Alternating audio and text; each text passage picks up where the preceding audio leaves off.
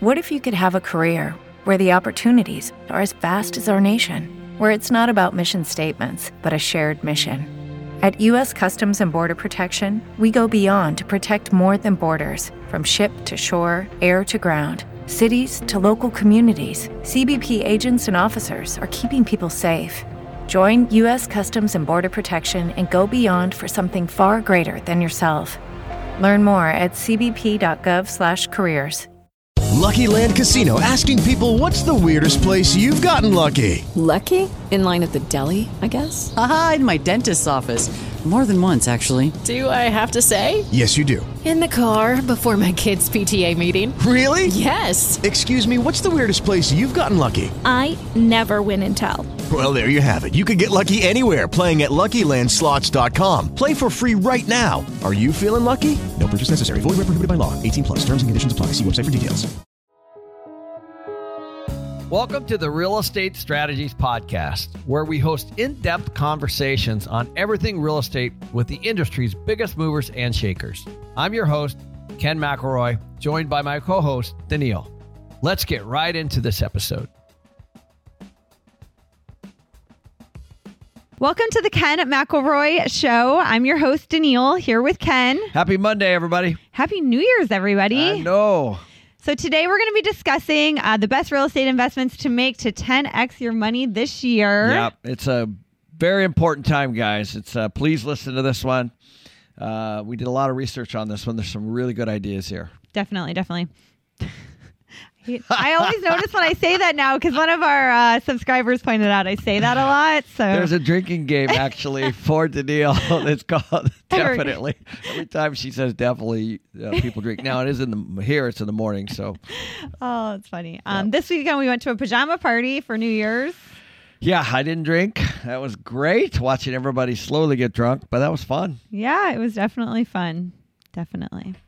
Definitely. I, all right, so let's just hop in today. Okay. because it's just Sounds good. it's all going sideways. yes, so. it is. Quickly. Um, anyways, people want to know how to make money in real estate for 2022.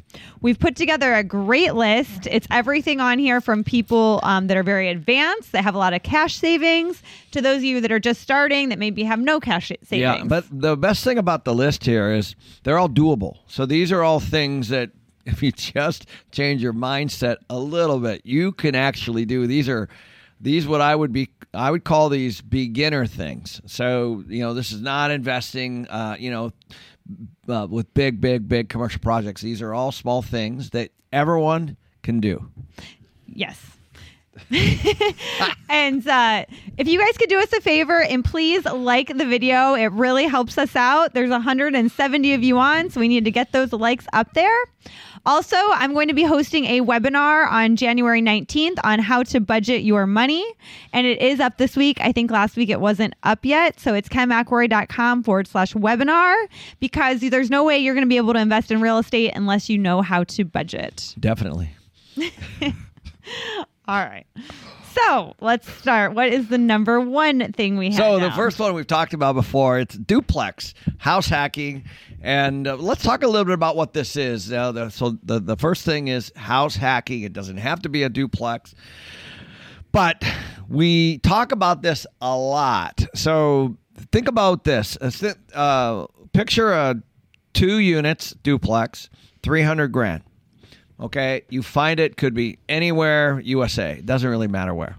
But obviously, you want to make sure that one side is rented and you live in the other side. That's what house hacking is. So, a mortgage on a three hundred thousand dollar uh, investment or home is about uh, twelve hundred sixty four dollars a month at a three percent interest rate. So that's twelve hundred sixty-four dollars, and then of course you have insurance and you have property taxes and you have maintenance and some other HOAs. things. Yes, so potentially HOAs, but not always HOAs. But there are other costs. So let's just say those are three or four hundred dollars more. So that puts you at let's say sixteen hundred bucks. That's your number. So what the other what you have to be able to do, of course, is rent one of those sides for north of that. So let's say if you can rent one side for two grand, And that means that you bought a, a piece of real estate and you're renting out one side and your payment's completely covered. Yeah, and it doesn't even have to be a, a, duplex, as you said. You know, you can buy a three bedroom house, and if you can rent out two of the bedrooms and live in one, that's house hacking as well. Well, one of your rentals is a two bedroom home, and what's the rent? Twenty five hundred. Um, yeah, twenty six hundred. 2600 okay so guys this is very doable so you know the, the numbers here are in the 16 1700 dollars a month range all in. Now obviously some of it's going to matter how much you put down some of it's going to matter on your interest rate and all that. But house hacking is a great way and if you don't have the money that's okay because what you need is the deal and then you can find the money and there are a lot a lot a lot of ways to to get fifty sixty thousand dollars Plus, I think people forget sometimes, you know, there is first buyer home uh, mortgages. So you can walk away with a home by only putting down, Yeah. you know, three, Yep. five percent. So people think they always need a 20% down deal. And if it's your first time buying a home, you do not. You need to look and see what kind of mortgages you can get and how much uh, percentage wise you would have to put down. Yeah, and if, if you're going to go on the internet and spend an hour on this, then you're going to be very disappointed. So this is something that you have to go out. I like like uh, we actually found uh, my son uh, lives in a cool little neighborhood, and we found a house right near his. It's a two bedroom house, Yeah. which there aren't very many home, yep. Yeah, and we, uh, I'm like, let's go buy that one just because you know we're driving around, and uh, uh, it was rented already. I mean, sorry, sold, already. So uh, Danielle talked to the realtor and said, if there's any others that come up in this area, and then we had one other area, please let us know. So now we're on her list, and so these are things that happen slowly. You have to be patient. Yes. This isn't something you're Yeah. going to find Right. today. Right. You need to work with a realtor, a good realtor, and keep your eyes open when you're driving around. If you see something interesting, write it down. But it should be your goal for this year Right. to find something. This is OPT, guys. This is other people's time. So go find people that can go find you these houses or these duplexes and and get on all of their lists. Tell them exactly what you're looking for. I'm looking for a duplex across from this university. I'm looking for a duplex across or in the neighborhood around this school. I'm looking for a duplex across from this employer. Figure it out figure out the numbers, figure out the rents are, and then just give them the parameters. That's what you do first. And it's going to take time. It could take months, it could take a year. Remember, the very first deal that Robert Kim Kiyosaki did, the very first one, her goal was to buy one house in one year. That was it. And she did it. And then the next year she bought three. So you you know, just make it a goal. You guys can do this. And don't worry about the money. If if you're concerned about where to get the down payment, which I completely understand, um, then you need to take a look at some of the other videos because I have a lot, a lot of information about how to get the capital for these things. Definitely. Definitely. Okay, number two is twofold. Either buy a single family home, or if you already own a single family home, you need to look at this.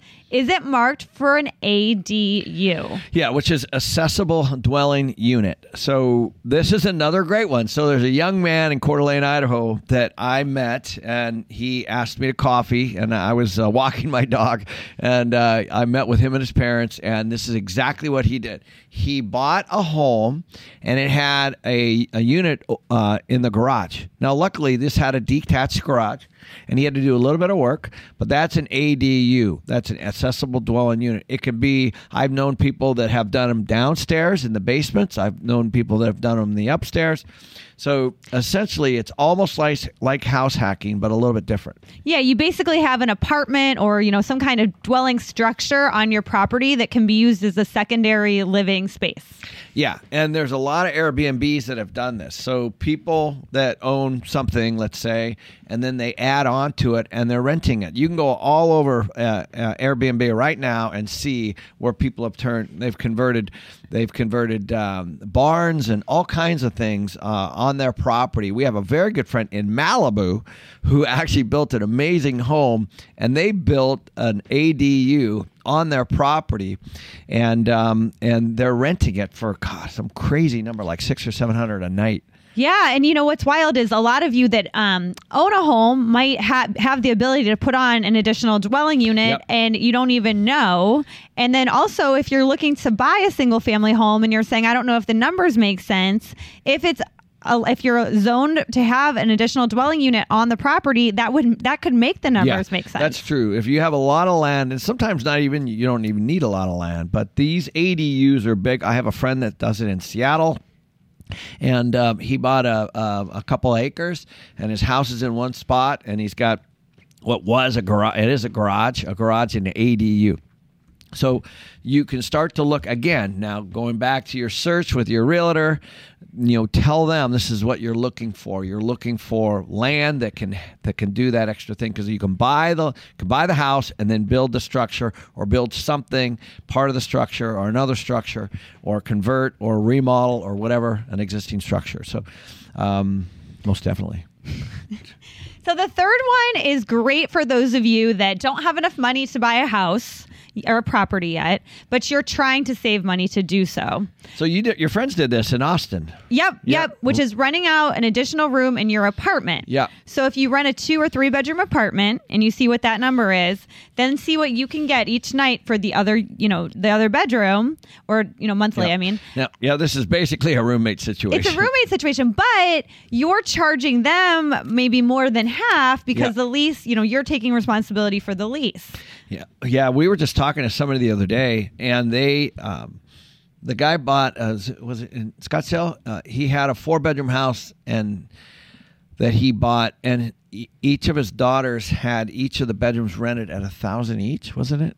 I think so. Yeah. A Mhm. thousand bucks each. In Now that's a lot, Mm-hmm. but that's three thousand dollars of income, and this is not a like a crazy good house. No, It's- no, no. It's just your it's typical your older normal home. rambler one story home with a pool but the, regardless uh, you know th- these are real options now i did this for my kids when they were in college. So you think about you know the dorm expenses and all that kind of stuff. So so those of you who are um, you know your kids are got about ready to get to college go look for an investment you know, in around the university areas and uh, like a three to four or even five bedroom home and then put your kid in charge. Would be a great way f- for them to teach them and then r- have them keep the other the bedrooms rented with their friends. Now you know that's a different scenario. You got probably get some good damage deposits but you get the point. This is a great way to to figure out these roommate situations. My sister did this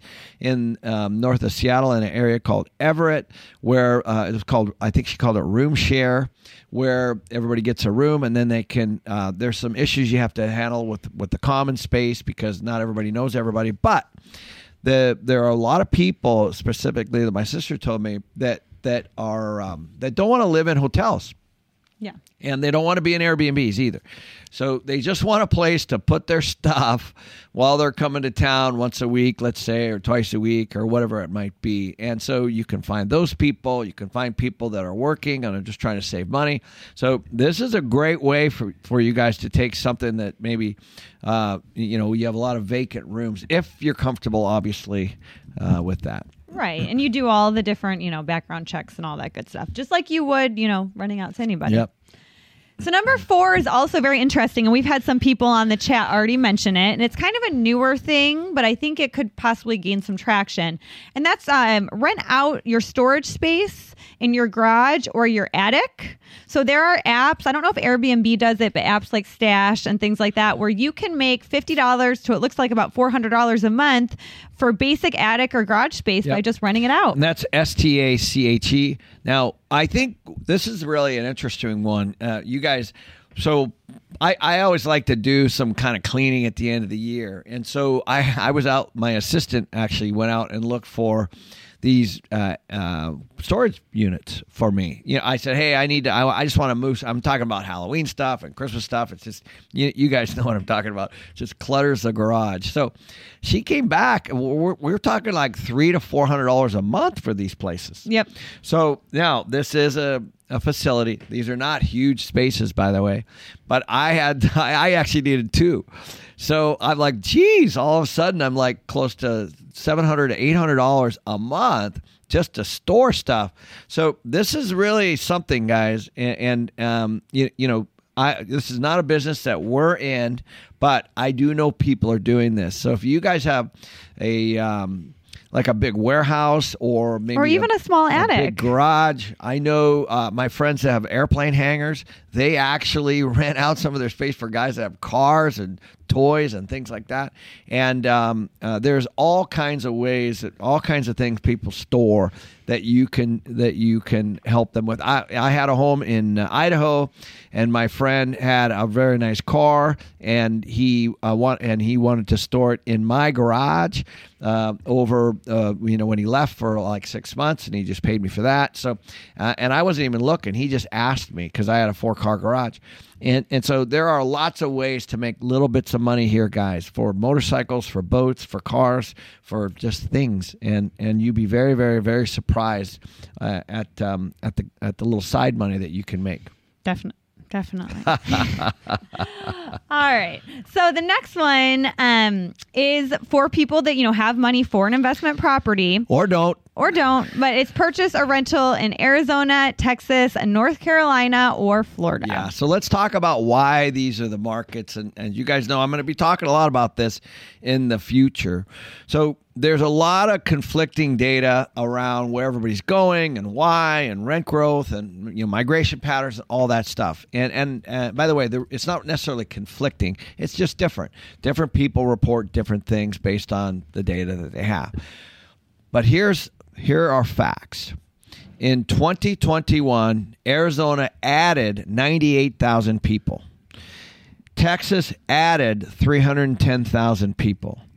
North Carolina added 93,000 people. And Florida added 211,000 people. Okay, those are the numbers. They're all over the internet. Just go look at this. Now, I'm not talking about percentage of population growth. I'm not talking about anything else other than real people moving there. Now, of course, these people are retired, they're young, they're displaced, they're they intentionally move there for whatever reason. So there's all kinds of reasons that people are moving to these spots. But they are the four top spots from a population growth standpoint. And what that does is that puts a tremendous amount of pressure on the resources of the area, on the supply. Mm-hmm. Right? So what we have is we have a lot of people moving into these four states right now, and there's others on the list and it's putting pressure on the existing supply and grow and making rents go up, making occupancies go down, and and of course, if you guys are finding it's harder to get like things like dinner reservations and you're and the and there's more traffic on the roads and it's harder to get into places, even Scottsdale, which is where we're at, never before and I've been here over 20 years, have I ever had to book a restaurant a, a week in advance to go eat somewhere because it's so full. Uh, Arizona, and by the way, Arizona is one of the lower ones on the list. Florida and Texas, which are obviously big, um, have almost twice and three times as many. So people are moving and they're uh, making decisions with their feet Yes. and and you just need to be in those spots. It's good. It's putting. That's why I'm buying in Houston and Austin, guys. As you Yep. know, And you're looking to potentially buy in Florida. I am. Yeah, yeah. We had our COO down there two weeks ago, meeting with brokers, and and so we're definitely looking at Florida. But those are the markets you want to be in. You don't want to be a pioneer. You don't want to catch a falling knife. You don't want to buy something. I just I just left. I had um I had somebody. Uh, s- I'm getting deals. I don't know about you guys from Seattle, from from Portland, and, and all over California right now, and, and I, it scares me to death because I don't know obviously what's happening in those markets right now. People are uh, moving out a lot of in a lot of cases, and, and uh, don't forget, real estate serves the needs of people period in every way that's industrial that's retail that's commercial that's that's multifamily that's that's single family all that you need people for all that to work so if if the if the number of people are going down in a, in a market and you're trying to go in and buy um, be careful Yes. And Turnbuckle had a good idea. He said his dad owns a bunch of land, so he rents out his land to construction companies Yeah. to park their vehicles. I've had that. Yeah, my friend did that too. Like, yeah. So um, I have a very good friend that bought a piece of land in Sedona, had an old hotel on it, and uh, and he's getting it ready to redevelop it. So one of the first things he did was he took down the hotel because it was nasty, and it's about a couple acres. So ADOT, which is the Arizona Department of Transportation, rented it from him. I drove by it. I I'm like, Alex, like this is cool. He's like, oh, ADOT just gave me a big money because they don't have any place to park their vehicles. So these kinds of things do happen. I have a lot of friends that have also done this, and it's it's it's a it's a really really a, a, a great way. I have a friend in Idaho that if you've ever heard of uh, Wagyu, you know Snake River or is it Snake? Yeah, Snake River uh, beef. Uh, he bought land and he put um, and and and they, they that, that company's growing so fast. He ended up uh, they're paying him per per month per uh, per cow. Oh. So he's like, I've never, and he only bought like 75 acres, but he's got now all these cows on there, and somebody, again, needed a place to put them. So uh, the, those are also great ideas. He, he said, I go, I go, you're, you're not a, any kind of a farmer. He's like, I've never even seen the cows. so, uh, it, you know, there is a way, guys. We have, I have uh, uh, 200 acres in Idaho that I've owned for 20 years, Ross and I, and we actually um, um, grow hay on it, and we we um, uh, sell the hay. yeah. So there are ways to monetize land too, and that's just one great example. Jose said he added one of his houses in North Carolina or added to his uh, real estate.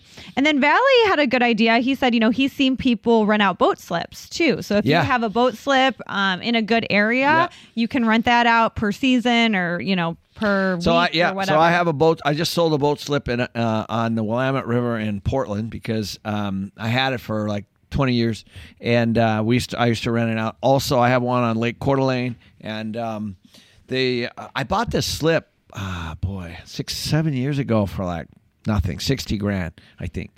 And you know it it rents for like 2500 3000 a month because it's a 35 foot slip. So it does depend on the size.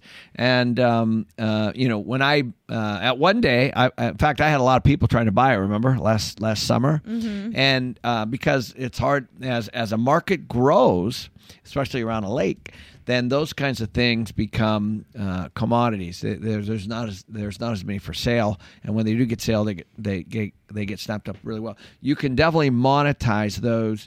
I have friends that um, that actually uh, I went and looked the other day in that same marina where I'm at. There's only 200 slips. Somebody put a houseboat in there. They bought a houseboat, which it looked to me like maybe the houseboat was maybe a hundred grand.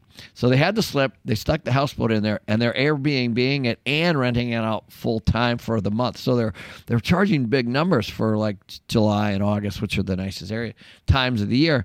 So people are people are renting out. If you go on Airbnb right now, you can actually rent. Um, a um, you can rent a boat and you can sleep on a boat. So this these are all great ideas. It's all about just being creative. Uh, and that brings us to number six, which is look for billboards. So, billboards are not very common in a lot of areas any longer, but there is a lot of money in billboards. Yeah. And there's times when people are sitting on a billboard that might be on their land that they don't actually understand what the billboard's worth, which is what happened to you, Yeah. which you can make a bunch of money that way. I bought three. I own two left. Uh, I have two left, and I own two left, and uh, sold one to um, a, the uh, you know the biggest billboard company. They they were trying to find it. But here's the other thing. When I bought the last one, the revenue for it was only five grand a year. So sitting on this piece of land and I just called my friend, and I, and he and, and I um, billboards. Uh, they they get they the the the the the price of the the ad is reflective based on the car count for the road. So if a billboard's sitting in rural, you know, America, you're probably not going to get a lot for that per month. But if it's on a main thoroughfare or maybe in somewhere where you can see it from a highway or something like that, it's gonna the, the price per ad is gonna go up. Now, I don't off the top of my head have all these for you, but there are people that put the ads on there. So just at the bottom of the billboard, there's a name of a management company. Call them, find out how much it would be. You'll kind of get an idea of what the rates are. And um, the other thing that uh, people don't re- um, think about a lot of times With Lucky Land slots, you can get lucky just about anywhere. Dearly beloved, we are gathered here today to. Has anyone seen the bride and groom? Sorry, sorry, we're here. We were getting lucky in the limo and we lost track of time. No, Lucky Land Casino, with cash prizes that add up quicker than a guest registry. In that case, I pronounce you lucky. Play for free at LuckyLandSlots.com. Daily bonuses are waiting. No purchase necessary. Void where prohibited by law. 18 plus. Terms and conditions apply. See website for details.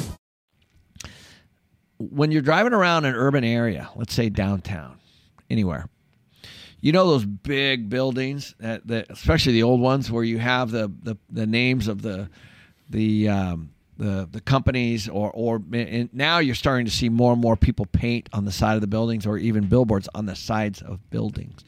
So if you old, own some of these old buildings, there are opportunities, especially in, in some of the more rural areas, for you to actually put something up and create some advertising. It doesn't just have to be for your particular building, and it might be something that you can get.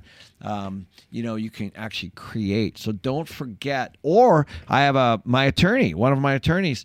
He said that he has a bunch of land on the way to um, the Grand Canyon and it, it was kind of something that got passed down in his family and so he called me up as he saw one of our billboard shows and um, and i'm helping him uh, put actual billboards on, on a piece of land that he already owns. So there are these are really interesting ways, and obviously that's there's a lot to that. There's zoning issues, and you got to pay for the actual billboard itself.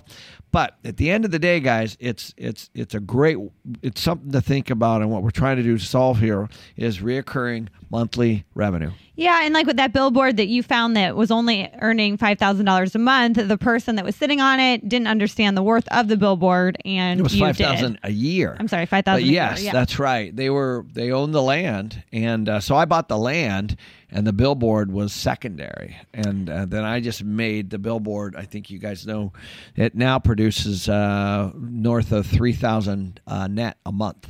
So Jamie from YouTube wants to know why you would sell this the boat slip if it was cash flowing.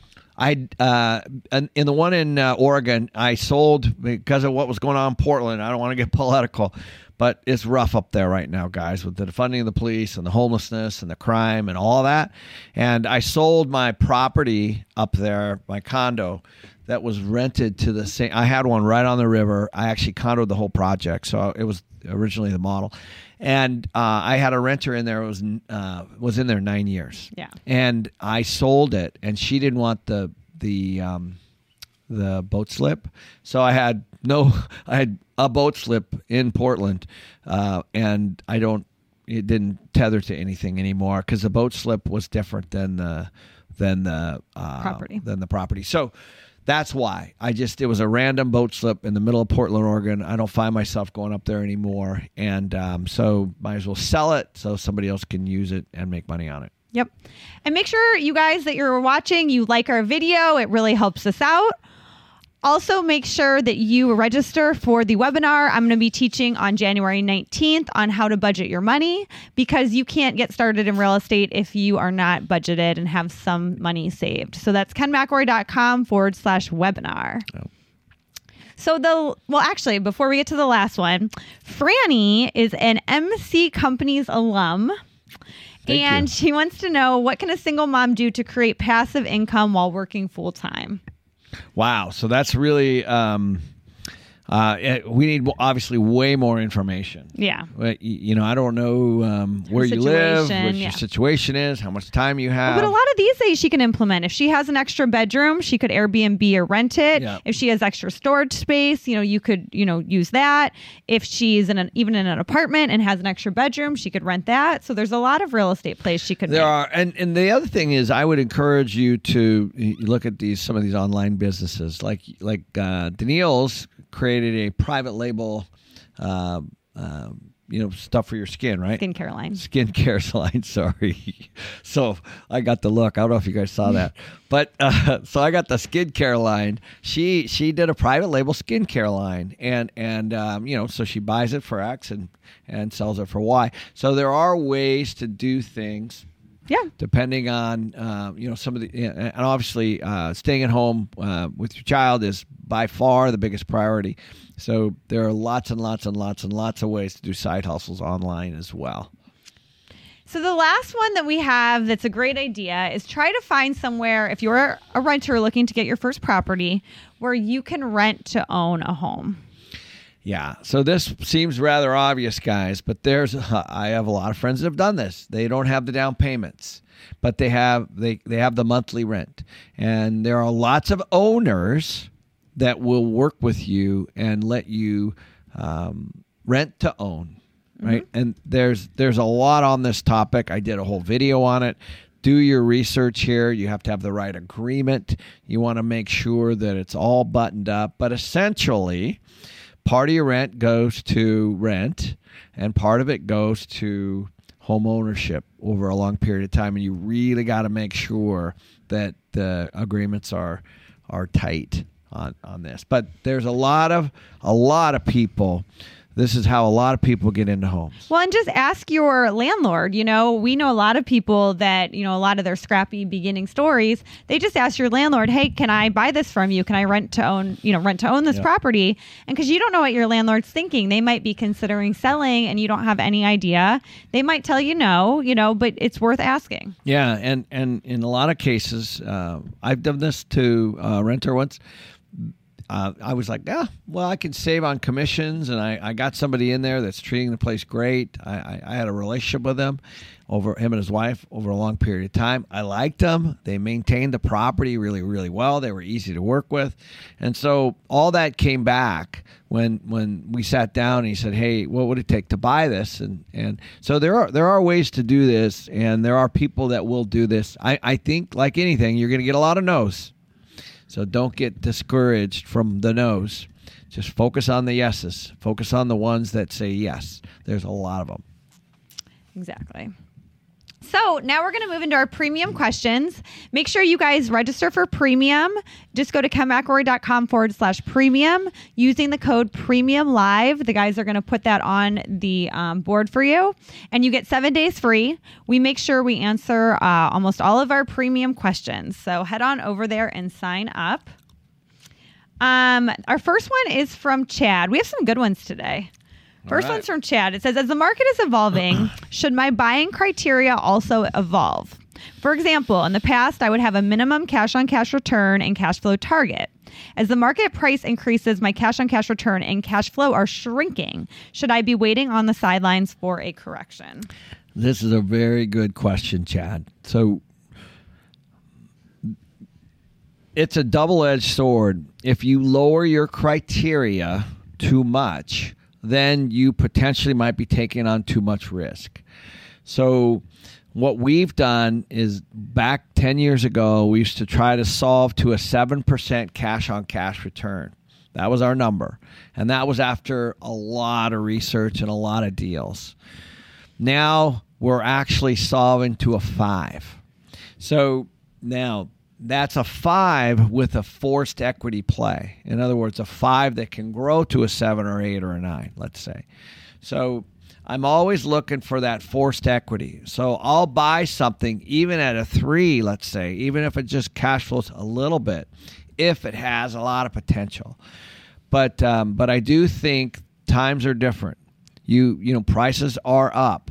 And unfortunately, we might be coming into an environment where we're having higher interest rates too. We're definitely going to have higher energy costs and higher expenses uh, associated with maintaining. So, so those are all things that are going to hit us this year and next. So uh, those are all going to reduce your returns. It's a very, very good point. And I don't know that I've ever tried to time a crash. I always try to solve to the cash flow itself. So if that still works for you and you have a lot, uh, you can pay less, or I'm sorry, you you can you can pay more if there's upside somehow. But if you're just waiting and completely tethered to the market, whether it's going up or down, then it's probably not a great strategy. You might want to hold off. Right. The the biggest thing is is it cash flowing? Yes, 1, you know it, you don't need you're not going to cash flow as much now as you used to you know three years ago. But that doesn't mean you're not going to in the future once you lock in that rate. Definitely. all right. Um d said i've heard you say you prefer not to sell but instead refi to get the equity out i have some older assets from the 60s and 80s in dallas now seems like a good time to sell and trade up to post 2000 construction because everything seems to be trading at a four cap. The newer stuff seems to be a better inflation hedge due to less maintenance. What are your thoughts? Wow, a lot in there, D. This is a great question. Now, first of all, there's no questions that um, anything built in the 60s or 80s is going to have more maintenance than something that's new. No question doesn't necessarily mean that's a better hedge. It just means that there's more maintenance. So it might be better cash flow, but at the end of the day, I think the we're we're looking at an affordability issue here. So when you upgrade to these new, you know, let's say newer products, you're going to be paying more, your your mortgage is going to be more and your rents are going to be more. And you're right. It's nicer. It's going to be more but I think that these 60s and 80s properties that you have are going to probably be really nice, affordable place for you moving into the next three or four years. I do, and and that's because you bought them probably pretty well, and the rents are lower because the, you can afford to be. But just make sure that if they are higher on the maintenance, that you have reserves and all those kinds of things, and you bake it into the rent.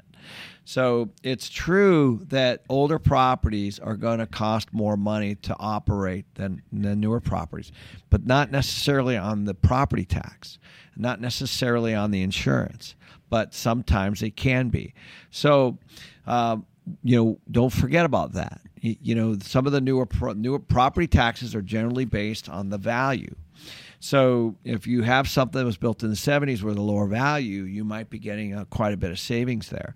So, um, you know, you need to look at the whole picture, not just the fact that you want to upgrade. So, um, and I'm speaking from experience here because my partner Ross and I have looked at this. We've we've looked at our stuff. We don't have very much property that we own from the 80s, but if you think about this, this is a kind of a remarkable thing that if you bought something in the 80s, it could be 40 years old. Right. I mean, 80s.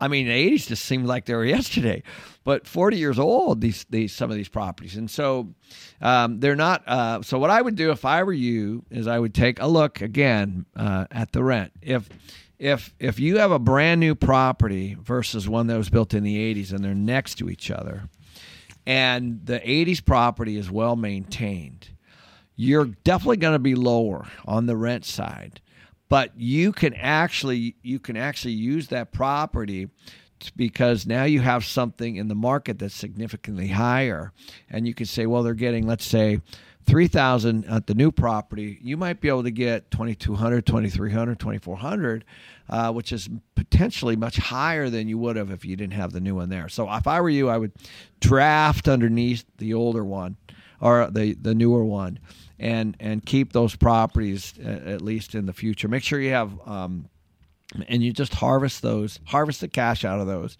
and um, and and put low low interest debt on. Yeah. Plus, just because you have nicer properties, you know, if you're if you have something that cash flows, you're always risking going into something else that you think is going to be better. But secondly, is what I found out is the more people are paying in rent, the bigger pains in the butts they are, and the more maintenance it can be It because can- of that reason. It, it can be, and those people are uh, oftentimes, you know, they have options to go buy homes and stuff. So, you know, and, and, and I'm not to say that, um, you know, your 60s and I don't know what your 60s and 80s are, but generally, if somebody's paying a lot of money for for a new property in in rent, uh, typically they're trying to buy their own house. That's been my experience. Yep. Um, Brittany is asking from Premium Do you think it's a good idea to manage your own property? Yes, I do. I obviously manage mine. As you guys know, we have 250 people in in the company in our management company right now, and the the the big issue is do you know how, and uh, do you have the time? So if you don't know how and don't have the time, then the answer is no. But and if you want to learn, then it is. It's not as simple as collecting rent like I thought it was when I first got into the business. So there's a lot to property management, and and I I think one of the mistakes people make is they minimize it as if it's literally just collecting rent from a tenant. There's there's a there's a bit to it, just like anything. And so, um, not to say that you shouldn't, but if you don't know how, you need to find people in your market that can teach you. And it's not super complicated, but uh, if you have the time, I would definitely do it because it's worth when you you'll start to learn a lot. You learn so much. Yeah, you learn a lot. I mean, imagine haven't you? Yeah, yeah, I know way more, you know, the past few years than I would have when I first started out. It can be a pain in the butt at times, but I just think from what I've learned that I wouldn't do it any differently. Yeah, but you did say that now that you're three, if once you get to a certain number, you might have to hire a property. Yeah, manager. yeah. When, when I get to four or five, I'm definitely going to have to hire a property manager. Definitely. Definitely. Um, there's actually a really good question here on YouTube that I'm going to challenge you sure, with. Sure. Okay. Bit. Let's go. As a hard money lender, mm-hmm. making 12 to 15% cash on cash, assuming a 9% net with taxes, why would I invest in multifamily syndication for five to six with depreciation? Tax. Next. Well, you want to explain that a little more? Sure. I'm just messing with you. So, assuming you're right, I'm not challenging that you aren't, but but um, basically, what you're saying is you're getting a four or five percent spread, uh, which is hopefully um, backed up with collateral. Um, there are costs and overhead and all that stuff in order to get that, and essentially, you're just um, making tips. It's high paid commission stuff. That's all it is. You're lending money, getting it back, just like any lender. Nothing wrong with that.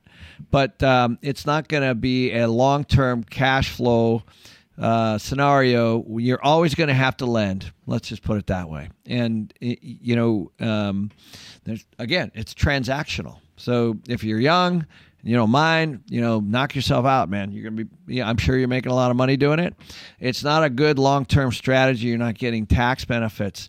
You're paying capital gains on all and um, and and tax on on all of that on all those transactions. And um, what I'm doing is I'm investing. I'm getting cash flow. I'm getting depreciation. I'm getting all the the tax benefits that I am from from real estate itself, and I'm not paying tax. So that's the difference. And you have to calculate that. And in addition to that, my tenants are paying down my mortgage each and every month. So it's a great question. So it just depends on what you want to do. Do you want to work this hard in 10 years? If you do, knock yourself out. But I did this. And then after 10 years, I decided to buy. And now we have millions of dollars a month coming in tax free. And um, and uh, I'm not actually I don't have to do any deals at all. I don't have to lend any money. I don't have to buy anything. I don't have to sell anything, and I'm doing it because I want. So it's a different strategy. It's a capital gains versus cash flow strategy. That's all it is. Yep, and that goes for flipping too. It's the same. So Conrad from Premium says, I'm currently buying multifamily buildings on five to seven year loans with balloons, and I would like to get them longer year loans. Is it possible to get 15, 20, or 30 year loans on investment property, or should I stay with what I have and refinance every five years? Yeah, the answer is yes. I, I for sure you can get longer term loans. They're out there all over the place. And there's nothing wrong with a balloon either, but but there is something wrong with the balloon. Well, it's not great. No, it depends on you know we we get uh, we get these kinds of uh, loans. You what you do is you use the loan for what you're trying to do. So so we use a balloon or let's say even a bridge, which is typically a little higher for something that's turned uh, that we're turning around. So if if let's say we're trying to buy a property like the deal we just bought in Austin, Texas. Uh, I think we paid around 80 million for it. It's a 50 million dollar value add. So obviously we don't want fixed long-term debt on that because there's prepayments and yield maintenance and all that kind of stuff.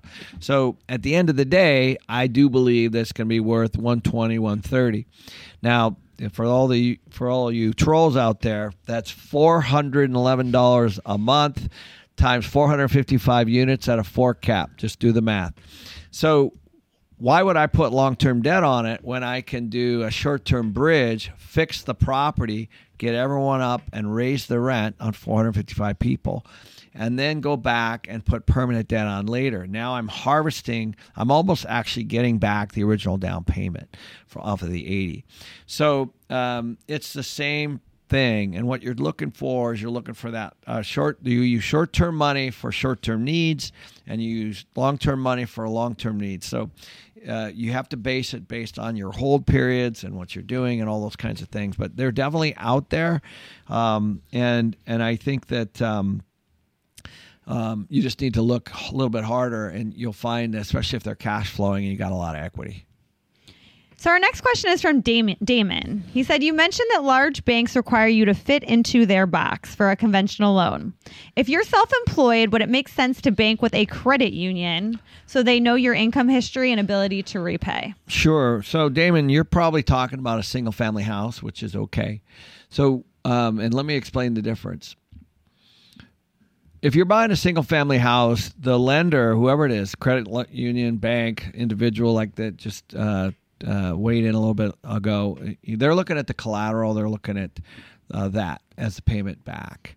So they're looking at your credit score and your uh, your ability to pay that back. This is pretty common for um, you know homeowner. On a on an investment side, it's very different. That you're they're looking at um, the business actually. So um, yes, credit unions can often uh, have a great. It's they're great. I I I use credit unions myself. My son just used a credit union for stuff. When someone is used to be a banker, you know, I used to work for a big yeah. bank back in the day. Um, credit unions are do have more flexibility. Yeah. So if they get to know you and yeah. they like you and they feel like you're a solid person, they do have the flexibility to give you loans yes. that a big bank can't. Yeah. So it is while they can be inconvenient at times, so maybe you want to have both, it is good to have a credit union if you're a small business owner. It, it might surprise you guys to know I probably have uh, at least a dozen banks, probably more, that we work with. So I know for sure we have at least 100 accounts at Wells Fargo. We have, I'm sure, 100 accounts at at National Bank. We use different banks, different credit unions for different needs, for different things. So you you have to look at that um, just like you would anything. You don't want to be all in with a bank. You want to have a relationship with a bank. You want to build a relationship with a bank, but uh, or a credit union or even a hard money lender. So those are relationships, and and that you should nurture them and use them um, as needed. But just know that they all come with different sets of criteria um, and um, different terms, you know, especially on the hard money side. So, you know, there are there are things that they want in return. So if you're still watching, please like our video and subscribe. It really helps us out. We have 155 likes, so let's get it over 200, and I would appreciate it personally. Thank you, guys. um, Arium from Premium says, I have an LLC for my business that's dedicated to remodeling cabinets and countertops. It was opened in 2020 and I have a good credit history. My question is Does my LLC work for buying my first investment property? No. No. So here's the thing um, it's a good question, first of all. That's your business, that's where you make your livelihood you would not want to compromise that with a piece of real estate for some reason. So, and the bank will they'll give you money for your business in your LLC. The LLC is more about asset protection than loans. So, what you're trying to do is you want to, let's say you buy a piece of real estate, you want your business and your real estate in two different LLCs. That way, if something happens in your business, let's say somebody that works for you gets injured, then they would probably sue the LLC, the business, and you personally. And if your if your property was inside of there, then they would have access to the equity and all that stuff in there too. So what you want is you want two separate LLCs separated so that if that unfortunately does happen, then they're protected. So it's more for asset protection. So the loan you would go out and get personally in your name, and then you would protect it with an LLC.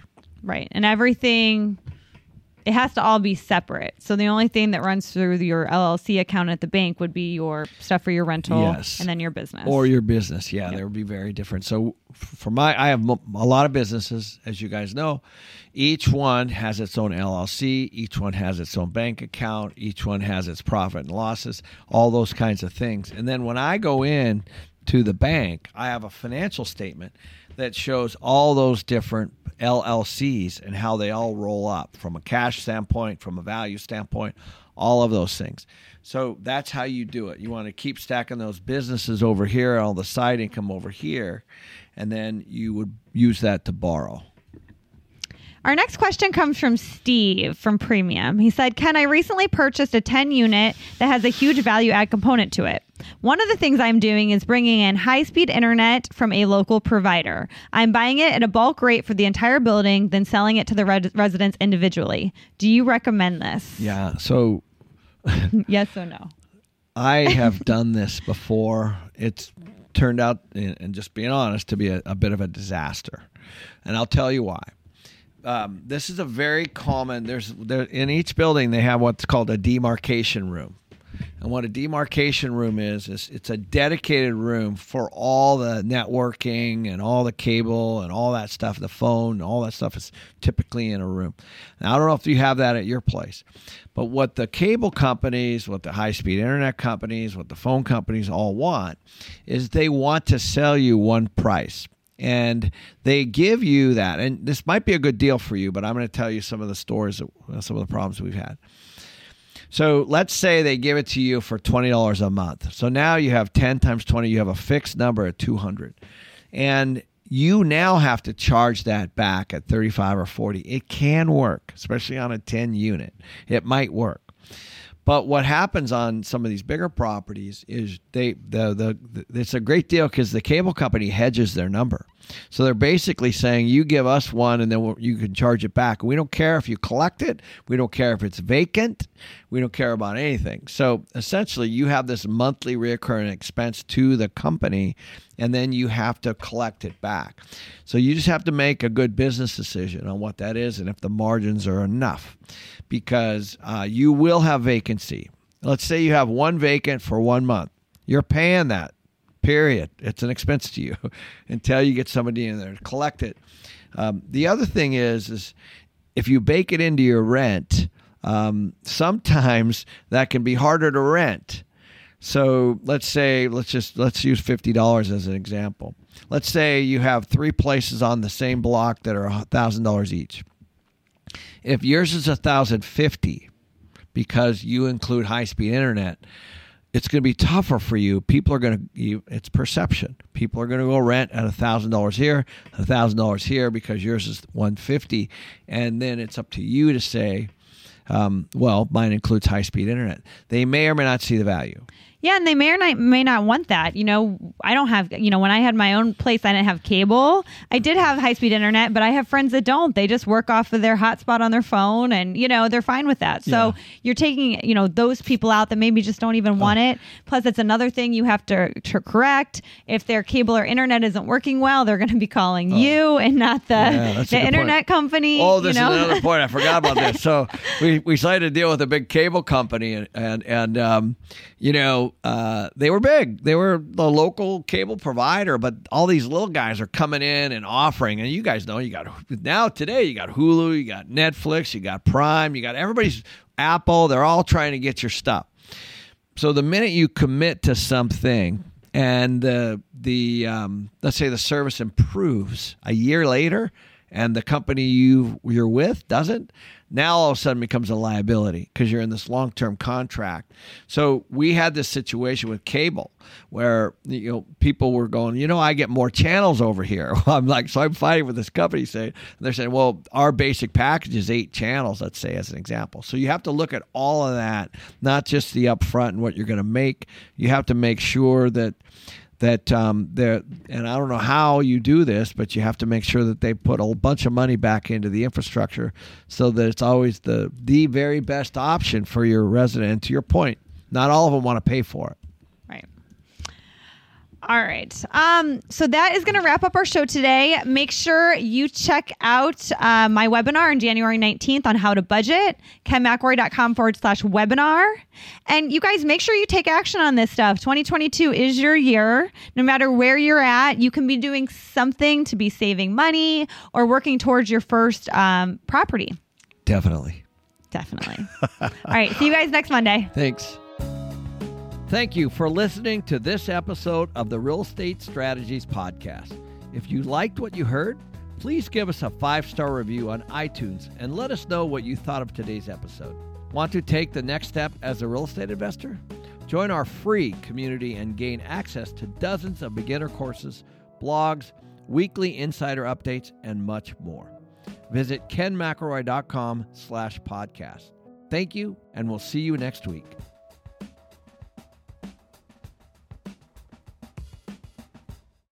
With Lucky Land slots, you can get lucky just about anywhere. Dearly beloved, we are gathered here today to. Has anyone seen the bride and groom? Sorry, sorry, we're here. We were getting lucky in the limo and we lost track of time. No, Lucky Land Casino, with cash prizes that add up quicker than a guest registry. In that case, I pronounce you lucky. Play for free at LuckyLandSlots.com. Daily bonuses are waiting. No purchase necessary. Void where prohibited by law. 18 plus. Terms and conditions apply. See website for details.